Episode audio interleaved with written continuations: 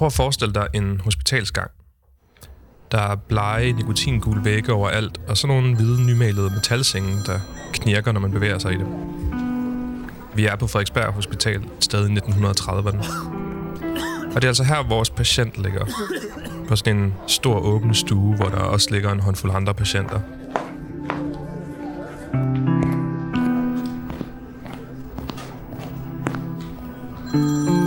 Og her har han ligget i et par dage.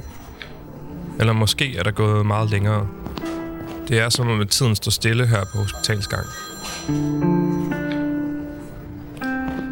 Han er her, fordi han lider af en alvorlig psykisk sygdom. Og han er blevet indskrevet her på Frederiksberg Hospital, fordi han har brug for alt den hjælp, han kan få. Og den her dag er altså patientens første behandling. Patienten ved stadigvæk ikke, hvad behandlingen går ud på, og hans nærmeste ved heller ikke, hvad der skal ske med patienten her på hospitalet. Den hvide metalseng ruller nu ind på en lukket stue, væk fra de andre patienter. Derinde står der en læge og to sygeplejersker og venter på ham. Så trækker lægen en lille kanyle frem og fører den ned til patientens arm. Og pludselig begynder man at høre folk, der skriger fra de andre værelser. Det lyder rædselsfuldt. Lægen stikker pludselig kanylen ind, og der går kun fem sekunder, før patienten begynder at mærke virkningen. Og det han mærker meget, meget voldsomt. Sengen begynder at knirke højlydt, da patienten pludselig får nogle voldsomme spasmer. Hans stive krampetrækninger er så voldsomme, at hans krop bliver holdt nede af sygeplejerskerne. Alt er ubehageligt. Patienten skriger, og tankerne flokker som død og ødelæggelse i hans hoved. Det her står på i tredive lange sekunder, før patienten endelig er bevidstløs. Lægen og sygeplejerskerne kigger på hinanden. Alt forløber efter planen. Så prøv at forestille dig, at vores mentale kamera inde på værelset, det ligesom pludselig bliver hævet baglæns ned ad gangen på hospitalet, og alting bare suser forbi vildt hurtigt. Så flyver vi sådan op i himlen og lander pludselig ude på gaden i storbyen Berlin. Og her ser vi nu en mand komme gående. Manden er en østrigsk læge ved navn Manfred Sakel. Og han går her en tidlig morgen på vej på arbejde. Han tænker måske, at i dag bliver ligesom alle andre dage. Men det gør den ikke. I dag kommer Manfred Sakel til at lave en alvorlig fejl. En fejl, som vil ændre hans karriere. Den historie, du nu skal høre, handler om ham og de andre læger, ligesom ham, der i den her periode i midten af nittenhundredetallet eksperimenterede med chokbehandling. Og så skal den også handle om de patienter, som måske er blevet lidt glemt i historien, hvis altså det kan lade sig gøre. Det er altså det, du skal til at høre nu.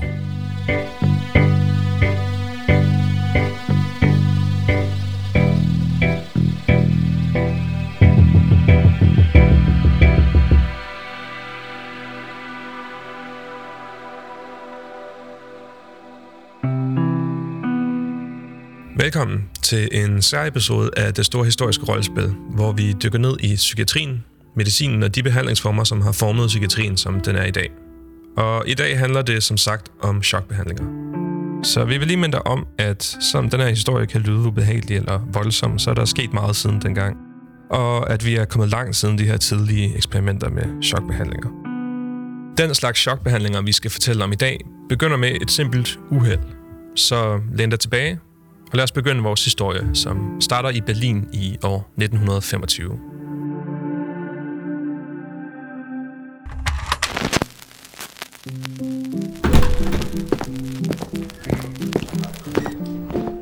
Ned ad hospitalsgangen går en ung, ambitiøs læge med hastige skridt. Det er Manfred Sakel, og han er lige mødt på arbejde.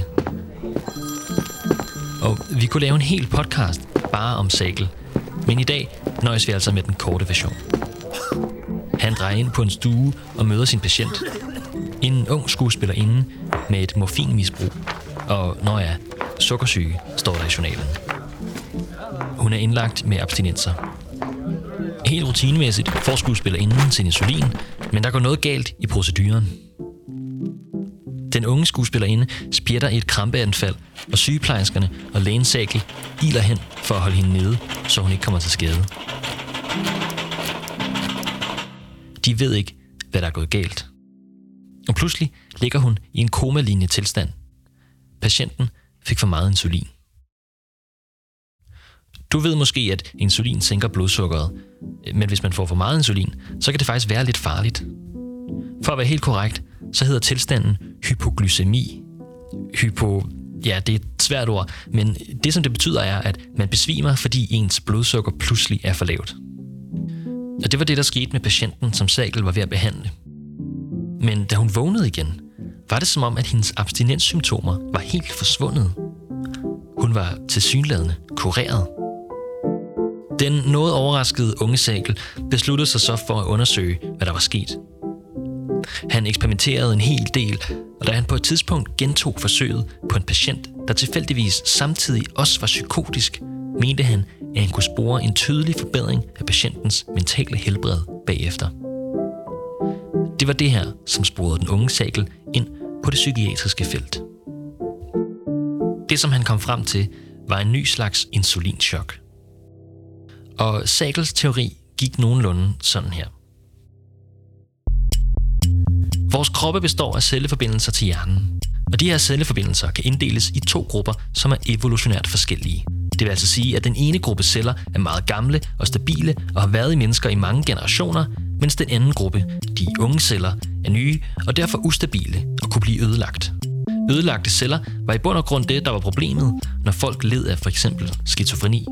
Men hvis man lagde patienten i koma, så afbrød man forbindelsen mellem hjernen og de her nye celler, og på den måde, så kunne de gamle celler altså få lov til at komme frem, og så ville man blive helbredt.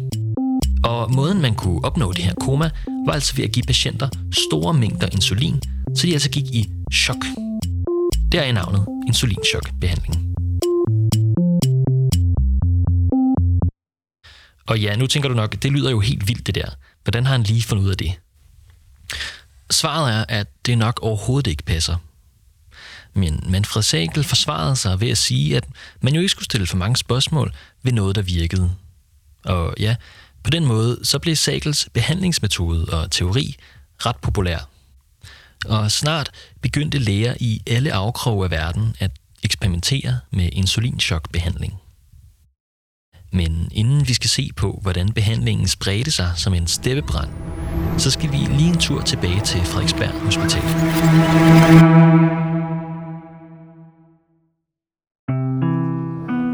Vores patient vågner i sin seng. Han ved ikke, hvor længe han har været væk.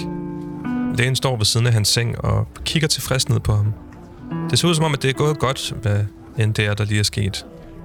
Men det føles ikke godt. Slet ikke. Patienten er udmattet, og han har ondt i musklerne. Og så er der sådan en mærkelig fornemmelse i næsen, fordi en af sygeplejerskerne lige har hævet rør ud gennem næsebordet, som løb ned i halsen. Og som han bliver kørt tilbage på sengeafsnittet, får han øje på nogle af de andre patienter. Alle er blege i ansigterne og ser rystet ud. Det er den her mærkelige dobbeltstemning, der er på stuen, mens patienterne er skræmte fra vid og sans, går personalet rundt, som om de ikke har det mindste at bekymre sig om. Nogle af dem er ligefrem optimistiske.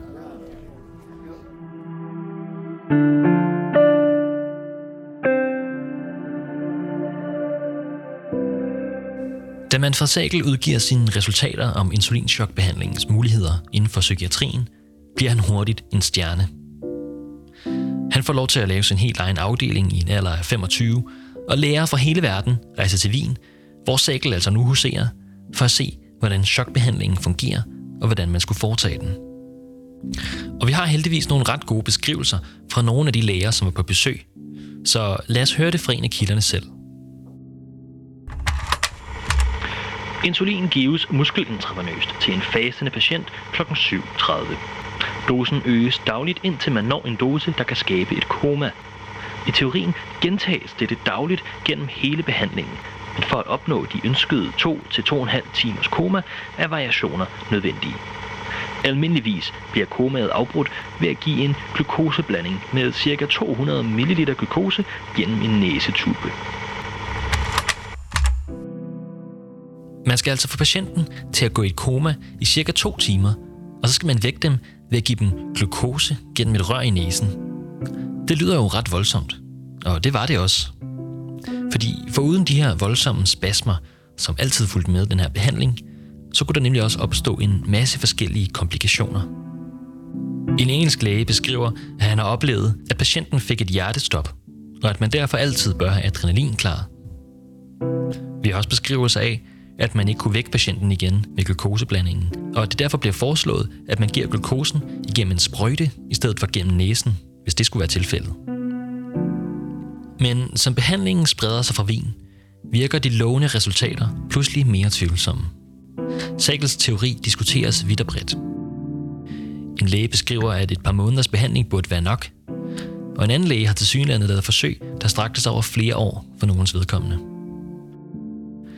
Der er også en enkelt, som bliver meget forarvet over et andet forsøg, han har læst om, hvor patienten fik under femten behandlinger, hvilket han mente var alt for lidt.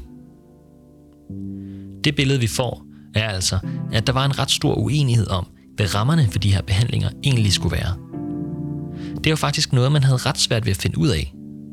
For eksempel var der et finsk studie, der anslog dødeligheden blandt patienter som en ud af ti tusind, mens et amerikansk studie anslog en dødelighed på en ud af bare femogtyve. Og den her totalt vilde vestenstemning over grænserne for, hvordan man skulle behandle, afspejler sig også tydeligt i de resultater, man fik. Et studie, jeg har kigget på, mente at have kureret tre patienter ud af de fireogtyve, der deltog, mens et dansk studie kun havde fire ud af et hundrede og toogtres. Det eneste, der opstod enighed omkring, var, at den her behandling virkede bedst på patienter, der ikke havde været syge ret længe. Men det begyndte at stå klart, at insulinchokbehandling måske slet ikke var så effektiv, som Sakel havde fået det til at lyde. Og med tiden fik behandlingen navnet The Insulin Myth, eller insulinmyten, fordi den efterhånden mest bare var blevet en stor skuffelse. Men lad os lige vende tilbage til patientstuen på Frederiksberg Hospital. Det er en kold morgen, da vores patient vågner. Han er lidt uklar i hovedet, da... Øhm, prøv at vente, Anton. Altså, de her tekster, ja. De handler alle sammen kun om psykiaterne. Ja, ja, hvad mener du? Altså, i, i det her, vi har skrevet, der står der jo ikke rigtig noget om, hvem patienterne er. Nej, nej, men altså, de er jo... Patienterne, det er dem, som er syge. Ja, ja det, det ved jeg godt, men altså, hvem, hvem er de? Altså, der må jo være et eller andet om dem. Vi, altså, mm. vi ved, at patienterne er syge, og de er indlagt på hospitalet, og så laver nogle læger forsøg på dem for at teste det her chokbehandling. Mm. Men vi læser kun om, om de bliver kureret eller ej, og hvad de fejler, og deres symptomer. Men er det ikke lidt som om, at de står i centrum af hele den her historie, og så alligevel er de helt anonyme? Jo, jo, men altså, det, det er jo også lidt sådan, det var. Altså, i det her system, der var de jo anonyme, fordi de skal kureres, og, og det er det, som vi interesserer os for. Ellers bliver det en helt anden historie lige pludselig. Ja, en helt anden historie. Vi startede den her podcast med at fortælle om en patient. Den her fiktive patient, vi har stykket sammen på baggrund af forskellige vidneudsagn, vi har læst fra forskellige patienter, der har været igennem insulinchokbehandling. Men lige meget hvilken patient man finder frem, fiktiv eller ægte, får man ikke den hele historie. Chokterapien var en vej ud af psykiatrien for nogen og en forværring af tilværelsen for andre. Og det er måske netop den historie, som historikere forsøger at skrive i nyere tid. For selvom vi godt ved, at vi læser om mennesker, når vi kigger i patientjournaler, er det ikke altid, vi forstår, hvem det er, vi læser om. Historien om psykiatrien er ikke kun historien om en institution. Det er også de græssede uniformer, plejepersonalet, relationerne og mennesker, hvis liv vi falder over, når vi læser om chokterapi. Og hvis vi skal prøve at sige noget om, hvem patienterne var, så var de jo altså ikke anonyme, ligesom vores patient i den her podcast. De var hver sig rigtige mennesker. Mange af dem var mennesker, som oftest kom fra dårligere kår i samfundet. Jesper Krag skriver for eksempel, at chokbehandlingen i nogle tilfælde blev brugt som afskrækning imod patienter, som ikke fulgte personalets befalinger. Men der var også bedre stillede patienter. Faktisk havde hospitalerne i trediverne og fyrrerne forplejningsklasser, som beroede på en egenbetaling, og som havde en stor indflydelse på, hvordan dit ophold forløb. På de højere forplejningsklasser fik du lov til at beholde dit eget tøj og få bedre mad, men på de lavere klasser kom du i uniform og fik kun adgang til institutionernes ringeste mad. Der var altså en enorm hierarkisk tankegang, nemlig den, at patienter måtte opdrages til sin stand. Så hvis patienten kom fra fattige kår, ja, så skulle opholdet på hospitalet altså afspejle det. Det kommer måske ikke som nogen overraskelse, at de patienter, som de tidlige eksperimenter i insulinchokbehandling blev foretaget på, det var patienter fra de lavere klasser. Altså dem, som fik den dårlige mad, og alle havde ens uniformer på. Og det siger faktisk meget om det syn på patienterne, som lægerne havde. Som du har hørt i den her podcast, så var eksperimenterne med insulinchokbehandling noget som forløb med en meget, meget høj grad af selvstændighed fra lægernes side. Der var ingen, der kiggede dem over skulderen.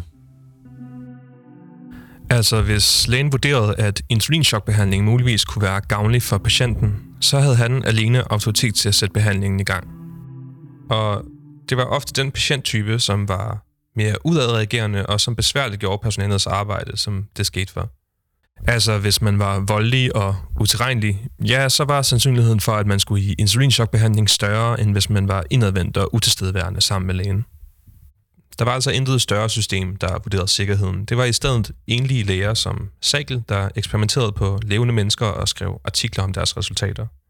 Men det var måske netop udsigten til et slags vidundermiddel, der var noget, som fik psykiaterne til at spærre øjnene op. For dengang led psykiatrien under et stort pres fra det øvrige samfund om at udskrive patienter og gøre bugt med lange ventelister. Og det lyder måske ganske bekendt for vores opfattelse af psykiatrien i dag. Men underligt nok, så selvom insulinchokterapien ikke viste sig at være det vidundermiddel, som Manfred Sakel først troede, så har den alligevel været med til at udvikle chokterapien til en effektiv og anvendelig terapiform i vores moderne psykiatri. I Danmark får omkring atten hundrede mennesker elektrochokbehandlinger, eller E C T, om året. De behandlinger fungerer dog noget anderledes end Sakels insulinchok. For eksempel bedøver man patienter, inden man begynder behandlingen. Og selvom behandlingerne er forskellige, så udspringer deres historie af det samme uskyldige uheld dengang i Berlin i nitten femogtyve. Chokbehandlingerne var selvfølgelig kun en af de mange psykokirurgiske indgreb, som blev populære i psykiatrien i løbet af nitten hundrede-tallet. Både i Danmark såvel som i resten af den vestlige verden.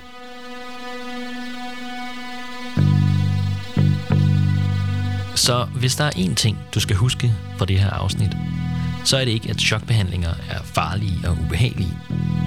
Tværtimod, i dag er de ganske smertefri og nøje studeret. Nej, tænk i stedet for over, at de læger og de patienter, som vi har hørt om, de alle sammen var mennesker.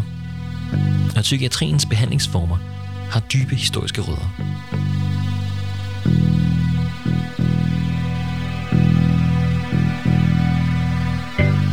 Som altid vil vi gerne opfordre til, at man skriver til os på mail eller på vores Instagram, hvis man har spørgsmål, gode idéer eller bare noget andet, man gerne vil ud med. Vi vil rigtig gerne høre fra jer. Bag podcasten står Malte Duholm og mig selv, Anton Færch. Tak for nu, og vi lyttes ved.